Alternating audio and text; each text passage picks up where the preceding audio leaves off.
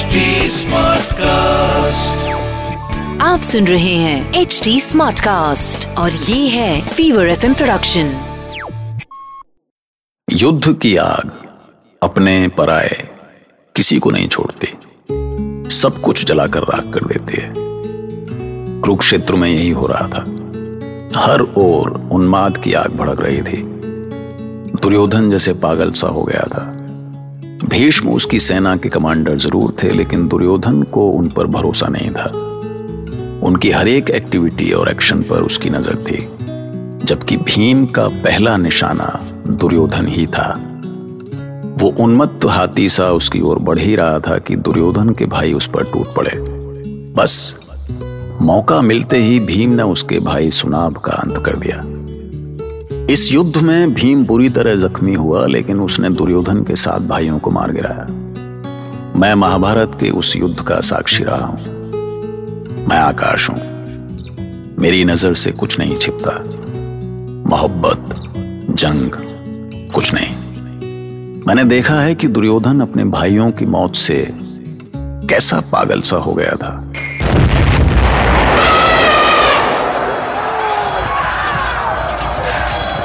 पितामह। ये ये क्या कर रहे हैं पितामह? क्या कर रहे हैं आप? क्या आप ये बताना चाहते हैं कि आपको सेनापति बनाकर मैंने भूल की है? मेरी भूल का दंड दे रहे हैं आप मुझे? आपने पहले ही क्यों नहीं कहा कि आप मेरे सेनापति नहीं, मेरे शत्रु हैं आप? निरर्थक मत गर्जो दुर्योधन। यदि मैं यहाँ नहीं होता तो तुम्हारे केवल सात नहीं। सत्तर भाई मारे गए होते। भीम अकेला तुम्हारी सेना को कुचल डालता। आप अभी भी उन पांडवों का ही पक्ष ले रहे हैं पितामह। क्या इसीलिए हमने आपको सेनापति बनाया आपको सम्मान दिया? प्रलाप मत करो दुर्योधन प्रलाप मत करो। मैं तुम्हारे सम्मान का भूखा नहीं हूँ। मैंने कुरुवंश की रक्षा की शपथ ली है। और इसके लिए मुझे अपने प्राण न्यौछावर करने पड़े। तो भी मैं संकोच नहीं करूँगा। तो फिर मेरे भाई क्यों मारे जा रहे हैं पितामह? भीम एक एक करके उनका वध कैसे किया जा रहा है? क्या आप उसे रोक भी नहीं सकते? क्यों पितामह? क्यों? तुम मुझे कभी नहीं समझ सकोगे दुर्योधन। कभी नहीं। तो आप ही मुझे समझा दीजिए ना पितामह कि हमारी इतनी विशाल सेना पर मुट्ठी भर पांडव सेना क्यों भारी पड़ रही है? और बताइए मुझे कि मैं क्या करूँ? शत्रु के आक्रमण का उत्तर दूँ या अपने भाइयों का शोक करूँ मैं? युद्ध में कोई मारता है तो कोई मरता भी है दुर्योधन।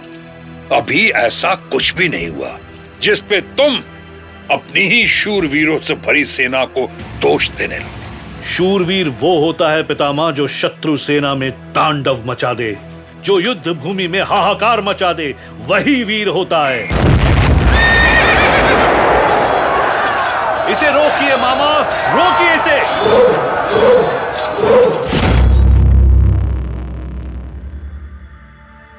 वो कौन है संजय? पांडवों में इतना शक्तिशाली कौन है? हाथी पर सवार कौरव सेना को चीरता हुआ ये इरावन है, महाराज। उलूपी का पुत्र इरावन। ऐसी भयानक बाण वर्षा। हे ईश्वर, एक ही वार में शवों से धरती ढक गई है। वो वो शकुनी मामा मामा शकुनी ने इरावन के हाथी के पैरों में बाण चलाया। ये हाथी गिर गया पर इरावन हाथी से कूद गया महाराज। वो भागता हुआ बाणों की वर्षा कर रहा है महाराज और और कौरव सेना ने उसे घेर लिया। क्या हुआ? क्या हुआ संजय? इरावन मारा गया मारा गया वो। हाँ महाराज पर अब घटोत्कच अब घटोत्कच अपनी सेना के साथ कौरव सेना में घुस गया है। ये ये चार सैनिक उसने चार सैनिकों को एक साथ उठा लिया है और उसने चारों को एक साथ भूमि पर दे मारा। घटोत्कच को कोई पकड़ नहीं पा रहा है महाराज। राक्षस सैनिक कौरवों को मारते, काटते, आगे बढ़ते जा रहे हैं। और और ये भीमसेन, अब घटोत्कच की सहायता के लिए भीमसेन भी पहुँच गए हैं। अपनी विशाल गदा को घुमाते हुए उन्होंने कौरव सेना में भगदड़ मचा दी है महाराज।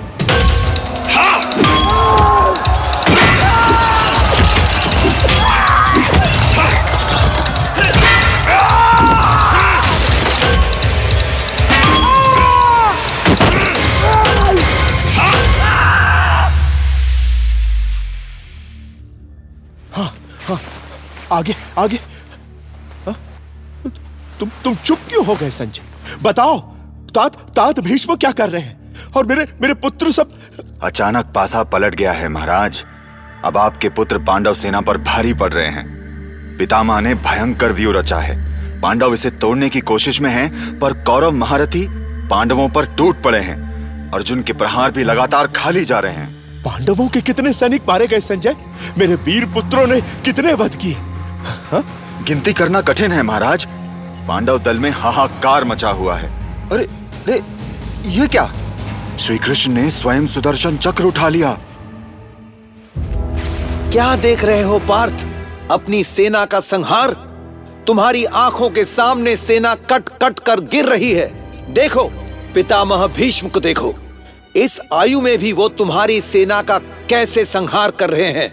मैं अभी पितामह का सामना करता हूँ। ठहरो पार्थ तुमसे नहीं होगा। श्री कृष्ण अपनी प्रतिज्ञा भूल गए महाराज। वे सुदर्शन चक्र लिए रथ से कूद पड़े हैं। उन्हें सामने देख कौरव सेना में हाहाकार मच गया है। हे ईश्वर स्वयं श्री कृष्ण क्या हुआ संजय? कृष्ण क्या कर रहे हैं आप? कृष्ण चक्र उठाकर पितामह का पीछा कर रहे हैं महाराज। उनका ये रूप देखकर युद्ध भूमि में जैसे सन्नाटा छा गया है। अर्जुन भी रथ से कूद गए हैं। केशव!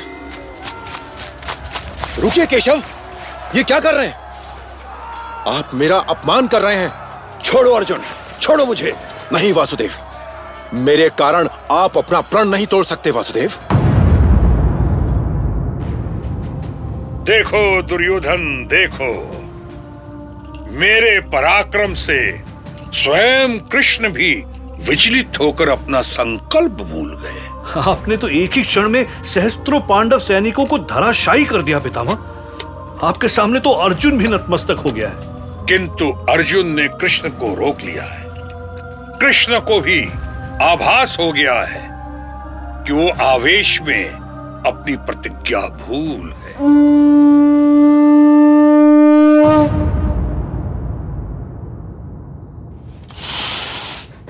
वासुदेव युधिष्ठिर अर्जुन तुम सब यहाँ? क्यों पितामह? क्या हम आपसे मिलने नहीं आ सकते? वासुदेव की इच्छा हुई कि आप कौरवों के लिए लड़ रहे हैं पितामह। इसका अर्थ ये नहीं कि पांडव आपको शत्रु मान बैठे हैं। दुखद है। मैं कभी कल्पना भी नहीं कर सकता था कि मैं रणभूमि में तुम्हारे सामने ऐसे शत्रु के रूप में खड़ा हो जाऊँगा। पर चिंता मत करो पांडु पुत्रों। मेरा आशीर्वाद सदैव तुम्हारे साथ है। ईश्वर तुम्हें विजयी करे। परंतु आपका यह आशीर्वाद तब तक फलित नहीं होगा पितामह जब तक आप कौरवों के सेनापति रहेंगे। जब तक आपका नेतृत्व है कौरव अजेय है। और यदि कौरव विजयी हुए तो धर्म की हार होगी। सत्य अपमानित होगा। न्याय पर प्रश्न खड़े होंगे। आपके सेनापति रहते हुए हम कभी विजयी नहीं हो सकेंगे पितामह। इससे तो अच्छा होगा कि हम वनवास ही करें। मैं जानता हूँ पुत्र कि मेरे रहते सत्य कभी प्रतिष्ठित नहीं हो सकता। कोई भी शाश्वत नहीं है पर मुझे वरदान है कि मेरी मृत्यु मेरी इच्छा से ही होगी। किंतु भला आप पांडवों के लिए इच्छा मृत्यु क्यों प्राप्त करेंगे गंगा पुत्र न्याय सत्य और धर्म की रक्षा के लिए मुझे मृत्यु का वरण करना ही होगा वासुदेव। मेरी आँखों के सामने अधर्म की जय हो यह मुझे स्वीकार नहीं होगा। मुझे भी संसार से विरक्ति हो चुकी है। पिछले नौ दिनों के युद्ध में पांडवों की इतनी हानि हुई है कि मैं लज्जित हो गया हूँ। मेरे कारण अर्जुन ने दिव्यास्त्रों का प्रयोग नहीं किया और पांडव मेरे प्रहार सहते रहे। बस अब मैं और जीवित नहीं रहना चाहता बस। ईश्वर के लिए ऐसा ना कहें पितामह। आपका जीवन हमारी विजय से बढ़कर है। धर्मराज मैं जानता हूँ पुत्र कि तुम मुझे ईश्वर जैसा सम्मान देते हो। पर भावुकता में रणनीतिक निर्णय नहीं लिए जाते। मैं जो कहता हूँ, ध्यान से सुनो। तुम्हारी सेना में एक योद्धा है, द्रुपद पुत्र शिखंडी। वो शिखंडनी के रूप में जन्मी थी, पर तपस्या और साधना से पुरुष बन गई। उसका जन्म मेरे वध के लिए ही हुआ है। और मेरे लिए वो अभी भी स्त्री ही है। इसलिए मैं उस पे शस्त्र नहीं उठा सकता। शेष निर्णय तुम स्वयं ले सकते हो। भीष्म शस्त्र उठाए या नहीं, उनका वध मेरे कारण ही होगा। ये इस शिखंडी की प्रतिज्ञा है। गंगा पुत्र के वध के लिए ही मैंने वर्षों साधना की, अपना तन गलाया, आत्मा जलाई, जिसके बाद साक्षात महादेव की कृपा से मुझे मेरा ये रूप मिला है। केवल इसीलिए कि अपनी प्रतिज्ञा पूरी कर सकूँ। मैं जानता हूँ शिखंडी, तुम्हारे प्रतिशोध की कथा जन्म जन्मांतर की है। पर इस समय हम अंबा की पीड़ा या उस घटना का स्मरण नहीं करना चाहते। अभी हमें युद्ध की रणनीति पर विचार करना है। तो कहिए केशव क्या आदेश है मेरे लिए? साक्षात भीष्म का सामना। तुम्हें गंगा पुत्र को ललकारना है। आपकी जय हो वासुदेव। जय हो आपकी। आप धर्म के स्तंभ हैं। आपने पांचाली की लाज रखी रुक्मणी को नया जीवन दिया कंस जरासंध और शिशुपाल जैसे अत्याचारियों का नाश किया।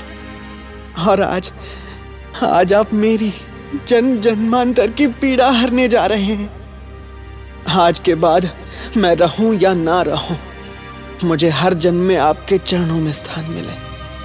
आज मैं स्त्री जाति पर अत्याचार करने वाले हर उस अत्याचारी को उत्तर दूँगा, जो समझता है कि वो अजय है।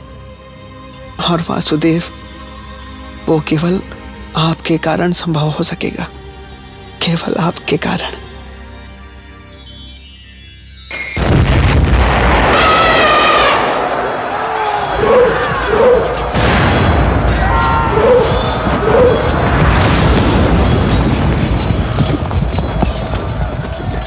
महाबली भीष्म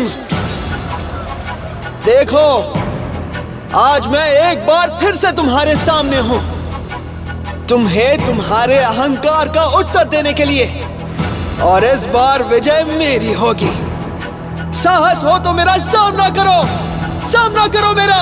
प्रहार करो मुझ पर। अर्जुन! देखो अर्जुन पितामह तुम्हें संकेत दे रहे हैं। उन्होंने शिखंडी के सामने शस्त्र त्याग दिए हैं किंतु केशव शिखंडी स्वयं उन पर प्रहार कर सकता है किस भुलावे में हो तुम पार्थ शिखंडी के प्रहारों से गांगे भीष्म का बाल भी बाका नहीं हो सकता देखो देखो उसके प्रहार निरर्थक हो रहे हैं उठाओ अपना गांडीव अपना गांडीव उठाओ पार्थ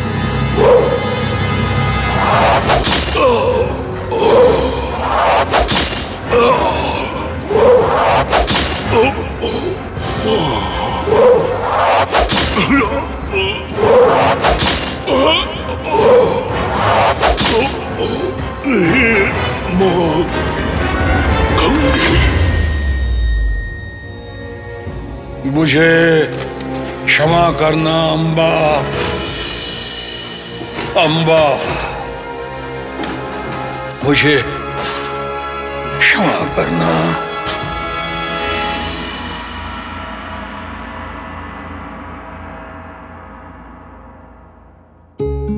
तो भाई साहब, आखिरकार महाबली भीष्म का शरीर अर्जुन के बाणों से इतना बिंद गया कि वो धरती पर गिर पड़े।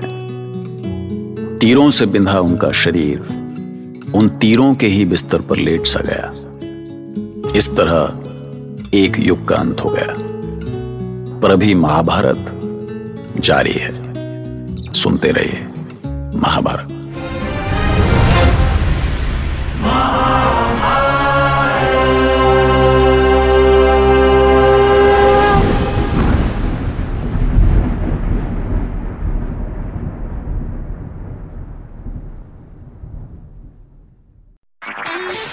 सुन रहे हैं एच डी स्मार्ट कास्ट और ये था Fever FM production H smart Smartcast.